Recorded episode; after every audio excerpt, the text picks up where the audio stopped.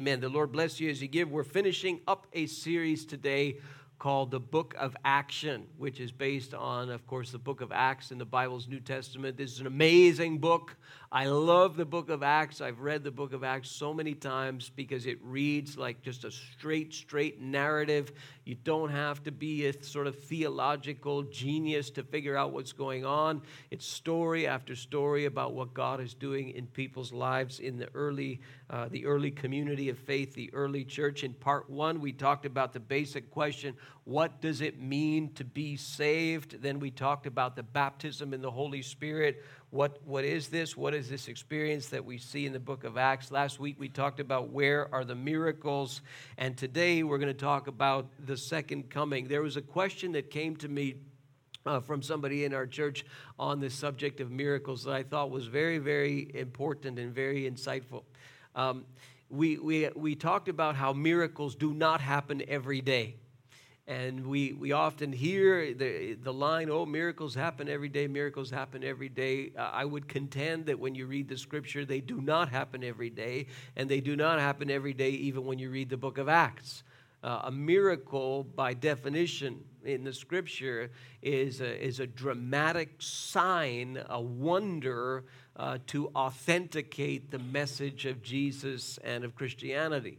Uh, it's done uh, often for that very purpose. A miracle isn't a magic trick uh, where Jesus is somehow showing off his power and how great he is, and you know, just to do something uh, in, in, that realm. It's to benefit somebody else. Um, it's to demonstrate the authenticity of the message of salvation. And it's a sign, it's a wonder. Sometimes this word is used, um, and it's something that's above the usual operation, you know, of nature. So we had an image on the screen of a plant growing. Okay, a plant growing, well, that's a wonderful system. That's not a miracle. Uh, uh, but a, a, dead person rising, well, that's a miracle. Okay, we try to distinguish between that. But what's the difference? The question came what's the difference between a miracle and uh, God just working in someone's life? Isn't that miraculous? And that's a very good question because uh, one could argue rightfully that God works in our lives all the time. All day long, God is working in our lives. Is that not miraculous? Uh, so I think it, it, the best way to, to answer the question is uh, you want to talk about the miraculous versus providence. And uh, God's providence and God's sovereign will is always on display in our lives. Sometimes, whether we know it or whether we don't know it, and that's a little bit different than a miracle, a sign, or a wonder. Let me give you an example uh, from my own personal life. When I was working in the, in the marketplace a number of years ago, I remember I was praying in the morning before I went to work, and there was a guy uh, at the workplace who I was sharing my faith with, and, and uh, God I felt that God kind of dropped something into my mind while I was praying. It was a bit of an impression. Uh, I've never heard an audible voice. Some people talk about an audible voice. I think the only audible voice I've ever heard from God is Him laughing at me. Uh, I'll tell you that story another time. But anyway, I, this, this impression came into my mind that I needed to talk to this guy and I needed to ask him uh, to read a certain book uh, by an author by the name of John Maxwell, who's a Christian uh, leadership teacher, really. And so I went to, to work that day and kind of tucked that thing in my mind as well. Maybe it's of God, maybe it's of me, who knows, whatever. And so I went to work and we were talking, and I said to him in the course of the conversation, I said, You ought to read this book by John Maxwell. And his face went blank like this, almost changed color. And he said, Why did you say that? Have you been looking in my bag? I said, No. He said, That's impossible. You must have looked into my bag because I have that very book in my bag. I went and bought that book and I have not read that book yet. I said, Well, maybe it's God talking to you, you know. And I smiled at him and I said, You should read that book. And I'm telling you, from that day forward, the way that he interacted with me was different because he was shocked at the coincidence there. Okay, that's, that's the moving of God in providence. I'm not so sure I would call that a sign or a wonder or a miracle. Do you see the difference? And God coordinates these things all the time.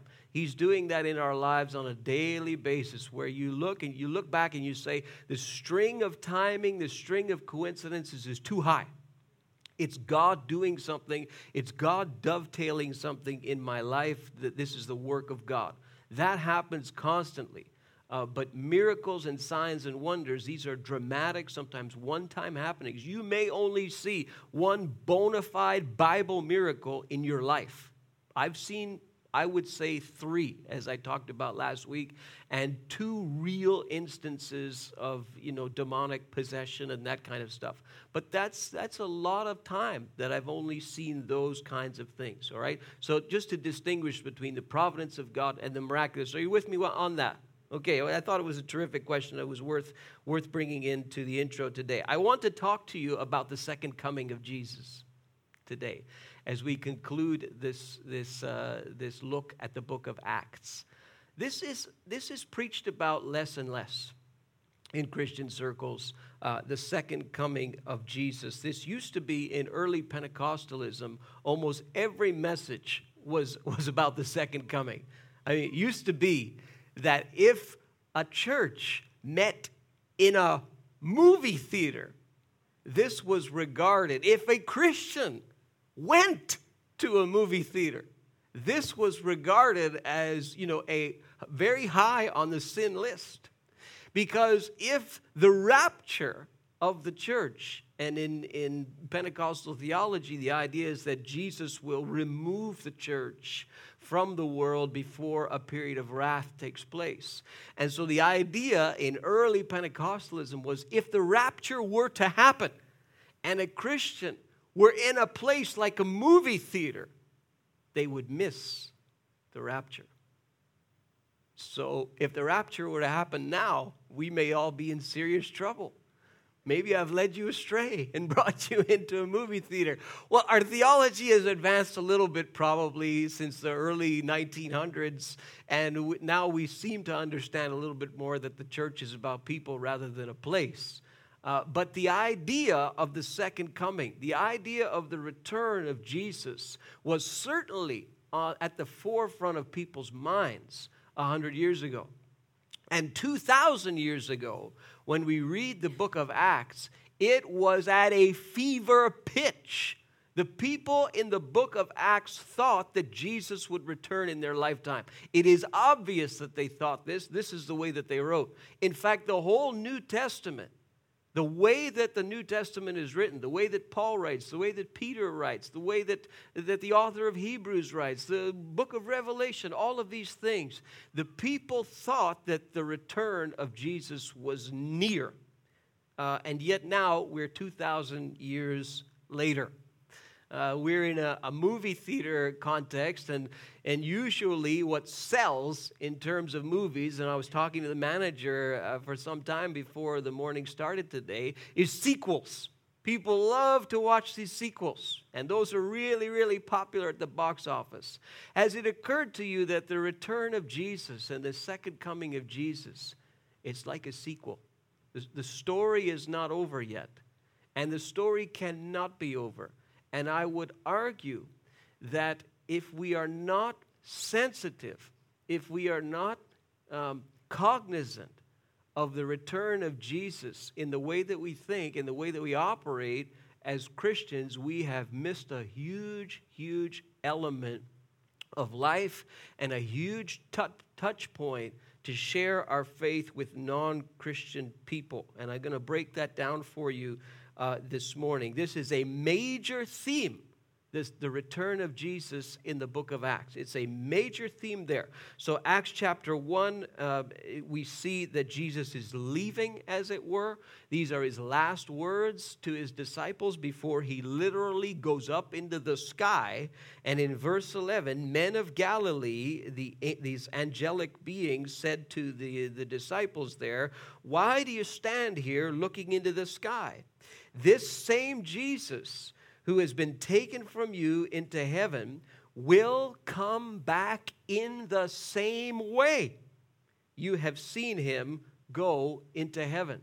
So they're telling the disciples he's going to come back. There's going to be a part two.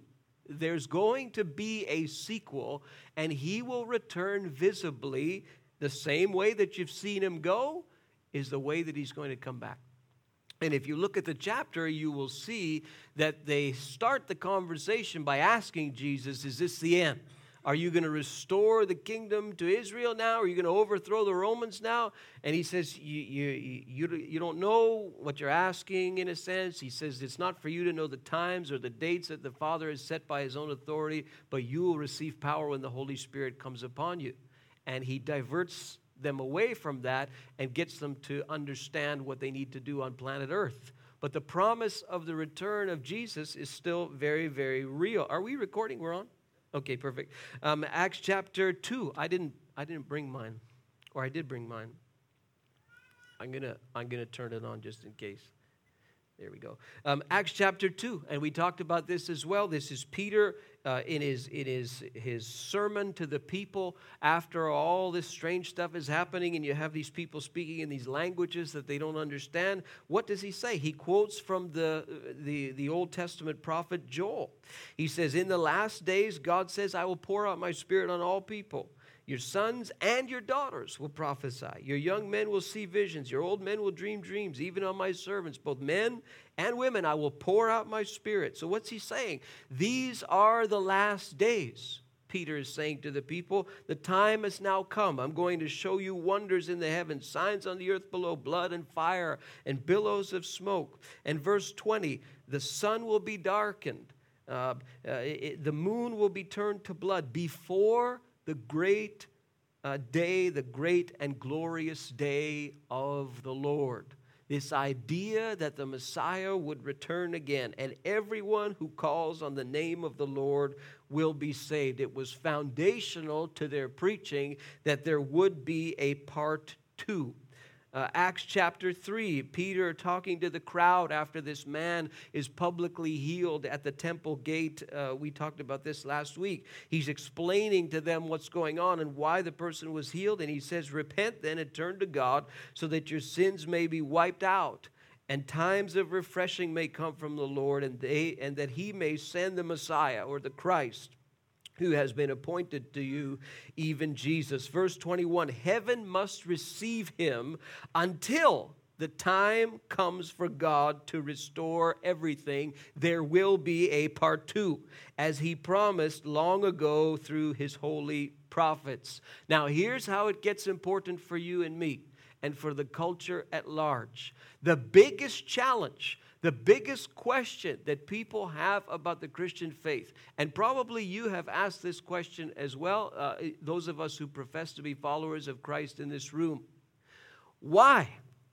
If God is all powerful, and if God is all loving, and if God is holy, and if God is just, then how is it that God does not put a stop to the things that we see happening in this world.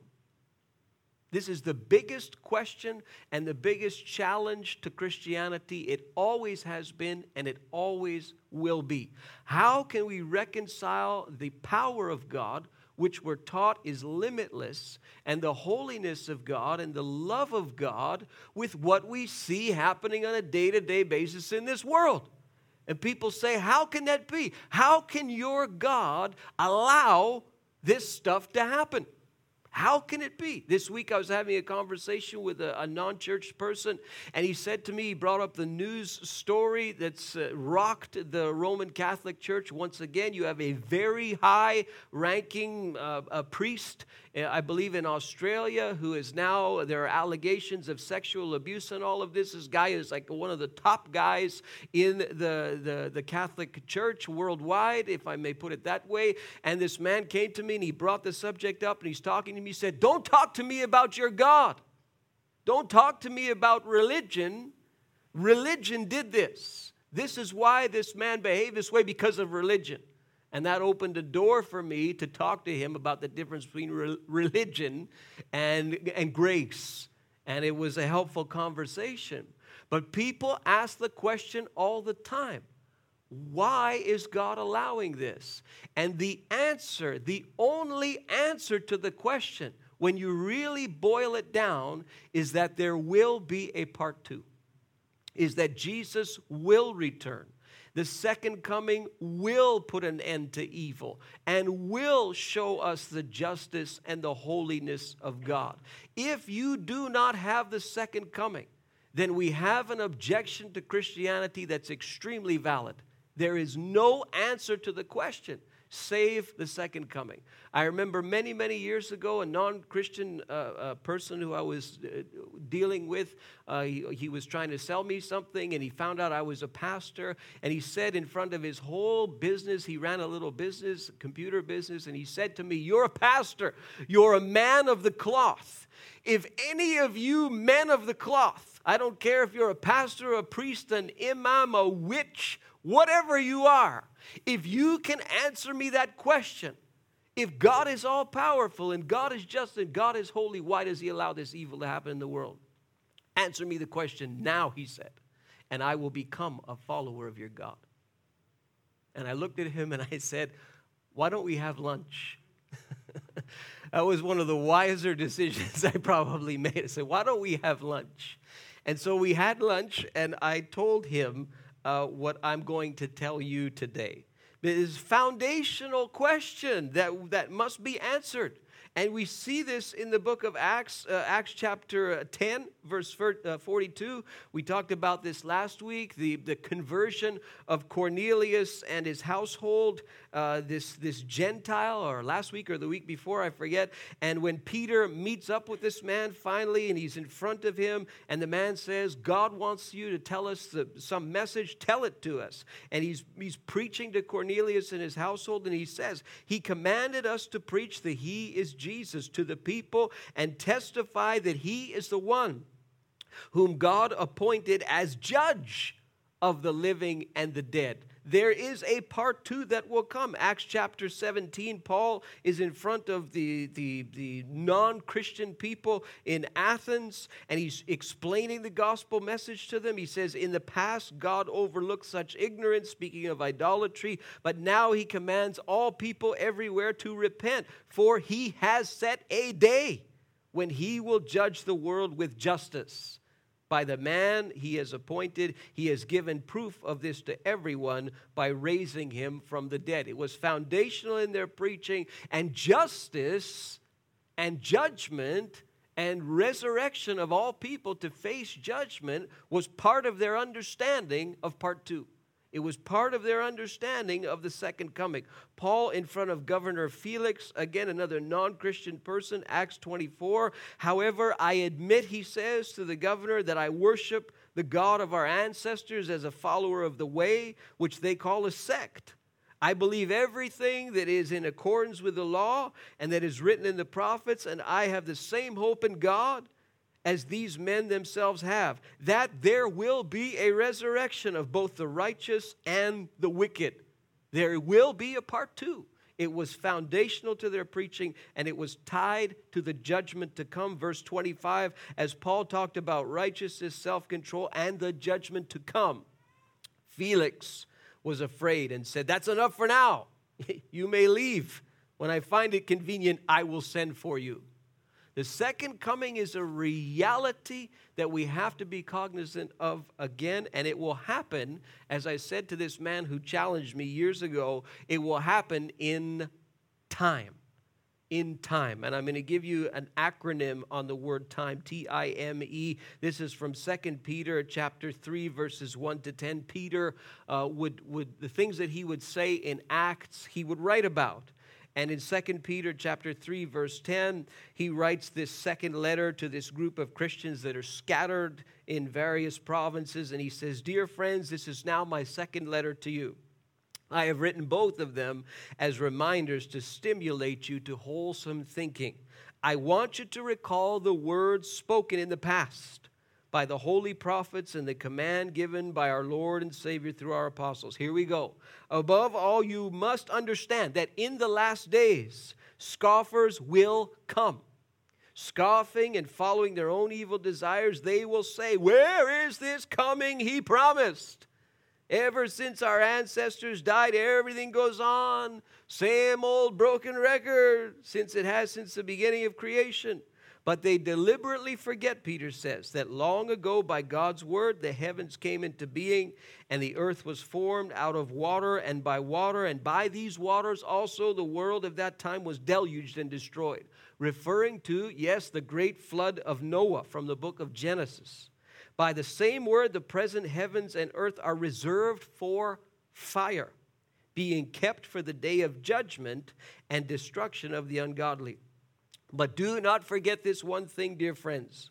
With the Lord, a day is like a thousand years, and a thousand years are like a day. The Lord is not slow in keeping his promises. Some understand slowness. Instead, he is patient with you, not wanting anyone to perish, but everyone to come to repentance. But that day, the day of the Lord, will come like a thief, he says. The heavens will disappear with a roar, and the elements will be destroyed by fire, and the earth and everything in it will be laid bare. The second coming will happen in time. T I M E, uh, the letter T. The second coming is T true, verses 4 to 6.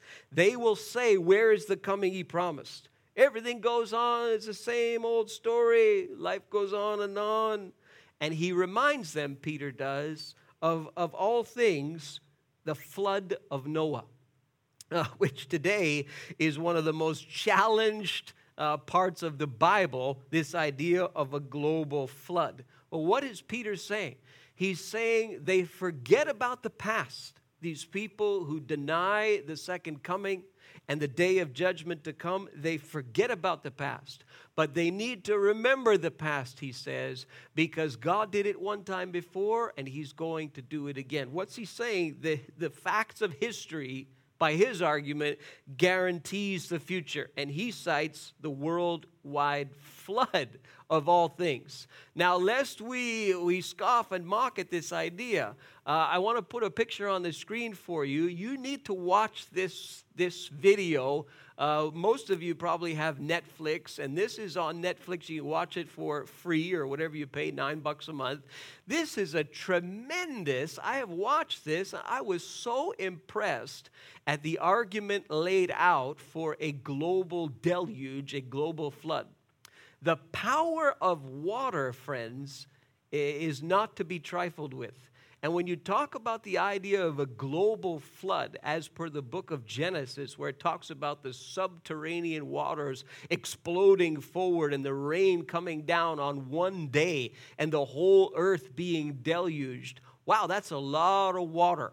And this will, of anything, it will show you the two competing views of course, the idea of the evolutionary model, but also the idea of this catastrophe that really produced the fossil record that we see today. I would challenge you to watch it. It's, it's kind of technical, so you want a cup of tea or maybe something to you know keep your brain going. But I was so impressed uh, with that video by Peter's argument, he's saying to them, these people forget about the past and therefore they're ignorant of the future. He cites the worldwide flood. He implies the resurrection of Jesus because how can Jesus return if he's still dead? But the resurrection of Jesus, if we look at the early preaching of the apostles, this again is cited as evidence that Jesus will return, in particular by Paul. Uh, 1 Thessalonians chapter 4 verses 13 to 18. This is what Paul says. Uh, we do not want you to be uninformed or ignorant about those who sleep in death. Uh, and we don't want you to grieve like the rest of mankind who have no hope. For we believe that Jesus died and rose again. And so we believe that God will bring with Jesus those who have fallen asleep in him. According to the Lord's own word, we tell you that we who are still alive, who are left until the coming of the Lord, will certainly not precede those who have fallen asleep. The Lord himself will come down from heaven with a loud command and the voice of the archangel and the trumpet call of God, and the dead in Christ will rise. And, and, after that, we who are still alive and are left will be caught up together. Supernatural event with them in the clouds to meet with the Lord in the air, and so we will be with the Lord forever. Therefore, encourage one another with these words. The crux of his argument for this is that we believe that Jesus died and rose again, and so we believe that he's going to come back. This is his argument. Uh, the destruction of the temple. Jesus himself would use this argument. Uh, one of his final messages in Mark chapter 13, I'll take it from there. The, the, the, the people are looking at the temple and the buildings of the temple, magnificent structure enlarged by Herod the Great. And they look and they say, Look at all these buildings, Jesus. And Jesus says, Do you see all these great buildings? In verse 2, Mark 13, not one stone here will be left on another, every one will be thrown down. Do you know what a crazy statement that would have been? For someone in the first century to look at all the buildings of the temple and the temple itself and to declare that the thing would be destroyed, it would be akin to predicting something like the end of the world. I mean, the people would have been in shock by that statement of Jesus. This thing had just been enlarged by, by Herod the Great, as I said. I mean, it was a magnificent structure. And here you have Jesus saying it's all going to be torn down. And so they asked Jesus, When will this happen? And what will be the sign of the, of the coming of the end of the age? And Jesus takes them way beyond their question, and he takes them into this idea even of his own second coming. And in verse 26, speaking of a totally distant time, at that time we will, uh, uh, at that time people will see the Son of Man coming in clouds with great power and glory. Speaking of part two, speaking of his second coming. But what does he do? He draws a parallel to that and the destruction of the temple and the buildings of the temple. Now, 40 years after Jesus made that statement, the Romans came in and they sacked and burned Jerusalem. It would have looked like a holocaust to the people. It would have looked like the end of the world was happening. And they destroyed the temple. It has never since been rebuilt. You have one retaining wall left of the old city called the Wailing Wall that is left. This very, very significant site that people go to pray at in Jerusalem. The temple is gone, completely gone, been destroyed. For Jesus to have said that would have been an utterly shocking statement. But what's he doing? He's saying it happened once. It's going to happen again. There's going to be a part two. We need to remember the past in order to not be ignorant of the future. Number two, the second coming is I imminent. It is imminent. It will happen uh, without a warning. The words of Peter from verse 10 of 2 Peter 3 But the day of the Lord will come like a thief. Have any of you ever been robbed before? Did you, did you, could you predict the time when the thief would come? Well, of course not. That's why he's a thief. I remember when we were robbed. We've only been robbed once, I think. I think one time. Uh, maybe more than well, one time where, where it was at our house. I've been on the mission field where they've been robbed, but uh, at our house, I remember one time it happened to be on the Jewish, the highest, highest day of the Jewish calendar. Believe it or not, it was on the Day of Atonement, Yom Kippur. in the I think it was 2006. You know the those of you who work with Jewish people, you know that the story of Yom Kippur is that's when God decides your fate for the rest of the year whether you'll be rich or you'll be poor, whether you'll live or you'll die, you'll be sick or you'll be well. He seals it on Yom Kippur. That's why they all go to temple. Uh, can I just tell you the best time for you to ask your Jewish boss for a raise is around that time. Because they got to do good things in order to get God's attention. I'm not, I'm not, I'm not jesting. Like that's uh, those of you who work with Jewish people, you know that to be true. Anyway, Yom Kippur, we come home on a Sunday afternoon. We look in the in the door, and in the front door, there's this little wood chip inside the lock in the keyhole. So I push the door open, the door is unlocked. So I turn around, my wife's still outside, say, Oh, oh, I think we've been robbed. So I go upstairs, go and look around, see if the thief is still there. I happen to have a little saw in the in the entry to the house, and so I picked up the saw. So I figure if the if the thief is still there, he's going to run into my saw. What a foolish thing. Anyway, so I look. Of course, we've been robbed, but you know that sense of violation, right? When your house is robbed, And it's like, man, I wish I'd have been there when that thief was there. This is the image that Peter gives. It's going to happen at a time when people do not expect it, cannot predict it.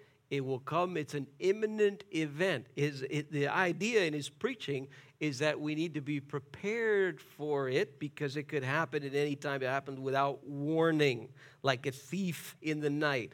Uh, M, it will be a mighty event a magnificent event, if you will. It will be a global, um, earth changing event. Uh, Jesus said in Matthew 24, as lightning in the, in the east is visible in the west, so will be the coming of the Son of Man. It's not an invisible event where Jesus returns, you know, to the headquarters of the Jehovah's Witnesses in Brooklyn, New York. it's a global, earth changing, life changing, world changing event. Verse 10 the heavens will disappear with a roar. That's powerful language. The elements will be destroyed by fire, and the earth and everything in it will be laid bare. Wow. That is the language of judgment. That is a mighty thing. That is not a, a, a, little minor, isolated incident for only some people to experience. It is a huge, um, uh, uh, catastrophic event that is going to happen, uh, if I can use that word, at the second coming of the Lord. And E, it will eliminate evil. And that's where it's relevant to this question about God's nature. The purpose of the second coming, in a very real sense, is to vindicate the character and the nature of God. Because God must deal with evil. He must deal with it. He can't just say, well, I'll just let it run on and on and on and on. Because if God lets it run on, then God is not holy. We cannot Uh, uh, accurately say that God is holy if he does not ultimately deal with evil. He must. He is obligated to deal with evil. His character and his nature compels him to deal with evil and to deal with evil in a just fashion. There is a necessity for the judgment of God to come. Verse 7 By the same word, the present heavens and earth are reserved for fire, being kept for the day of judgment and destruction of the ungodly. Wow, I mean, that is powerful language, frightening language, but this is a very real part of what is to come. And we can't just relegate that off to the side, well, just for the theologians to worry about. No, it's a very relevant problem. And it's very important that we acknowledge that. Look at the world around you. And it's not getting better, it's getting worse. We literally live in a time now where, as I said last week, anywhere we go, there could be an attack of some sort. There could be a, an explosion. There could be a terrorist incident. We literally live in that fear now. And that's not going to get better and better, friends. That's going to get worse and worse and worse. And there needs to be, if God is real and God is who He says He is, and the scripture is accurate in describing who God is, there needs to be an ultimate vindication and an ultimate judgment against evil. Otherwise, we have an objection that cannot be answered. Otherwise, we have a God that we cannot trust, who we cannot trust, who maybe doesn't really love us, who maybe this is all a sham. There must be an answer since everything, verse 11, will be destroyed in this way, what kind of people ought you to be? You ought to live holy and godly lives as you look forward to the day of God and speed its coming. That day will bring about the destruction of the heavens by fire, and the elements will melt in the heat powerful language. But in keeping with his promise, we are looking forward to a new heaven and a new earth, the home of righteousness. Revelation talks about a new order where there'll be no more death or sorrow or tears or dying, for the old has gone and the new has come. And God has to wrap up the story, God has to finish it. There must be a part two. Question is, when will it happen? Well, if you again, if you read the New Testament from cover to cover, even just the book of Acts, you're going to see that this is something that was definitely expected in their lifetime. We are 2,000 years later. 2,000. It's a long, long time since the book of Acts was written.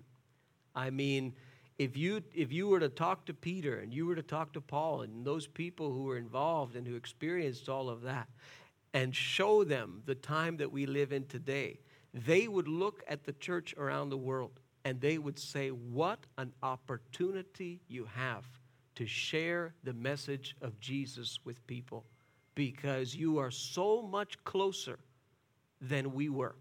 You are so much nearer than we were. When will it happen? I have no idea. and books have been written, and every single book that predicts it is always wrong. Always. Uh, I remember at the turn of the millennium, you know, you had all these people writing all these books. Then you had the end of the Mayan calendar. Your movies come out, books come out. Then you had the four blood moons. A couple of years ago, you had the thing, this one wrote a book, that one wrote a book, sold millions. Jesus didn't come back. Because nobody knows the time or the hour. Nobody. It's an imminent thing. It's something that we're to expect but something that's going to take everybody by surprise. How is that possible? I have no idea, but that's what it says. And the moment that we can confidently say, oh, yes, it's going to happen at such and such a time, we've got it all worked out, we've got it all calculated, that's when we're made fools of. Uh, because God has it arranged in such a way. What an opportunity we have to, to share the message of Jesus with people who don't know.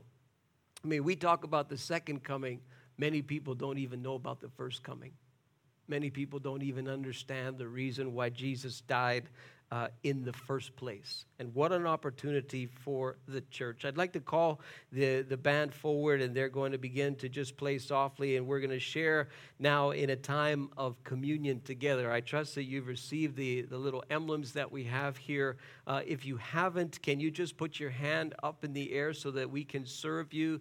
Uh, we do it very, very simple in this church. It's just this little emblem of juice and a wafer all in one package, okay? I just want to make sure that everybody has one. And I want you to think about communion in the context of the soon return of Jesus, which we often don't think about, but which they thought about quite often uh, in the pages of the New Testament, okay? I want to read from you the famous passage from 1 Corinthians chapter 11 uh, that Paul wrote to the church there. And we've read this many, many times. But think about it in the light of the fact that Jesus will return one day, perhaps one day soon, perhaps even in our lifetime. We don't know, perhaps even in our children's lifetime. We do not know. And he says to them this when reminding them of the gospel story For I received from the Lord what I also passed on to you the Lord Jesus, on the night he was betrayed, he took bread. And when he had given thanks, he broke it and he said, This is my body, which is for you. Do this in remembrance of me. If you'll just peel back the very, very top layer, of this emblem, you're going to see a simple, simple wafer there. And this is a picture, this is a symbol, a representation of the physical body of Jesus that hung on that cross for you and for me to open the door of salvation for us, but also represents His church, the body of Christ, which is about the business of sharing the good news of Jesus, anticipating His return. Do this in remembrance of me. Let's take the bread together.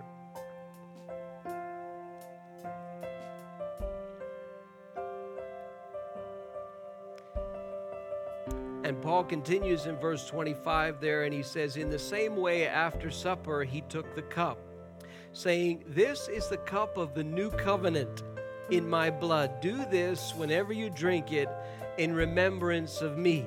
For whenever you eat this bread and you drink this cup, you're anticipating something. You proclaim the Lord's death until he comes until he comes. There's an anticipation there.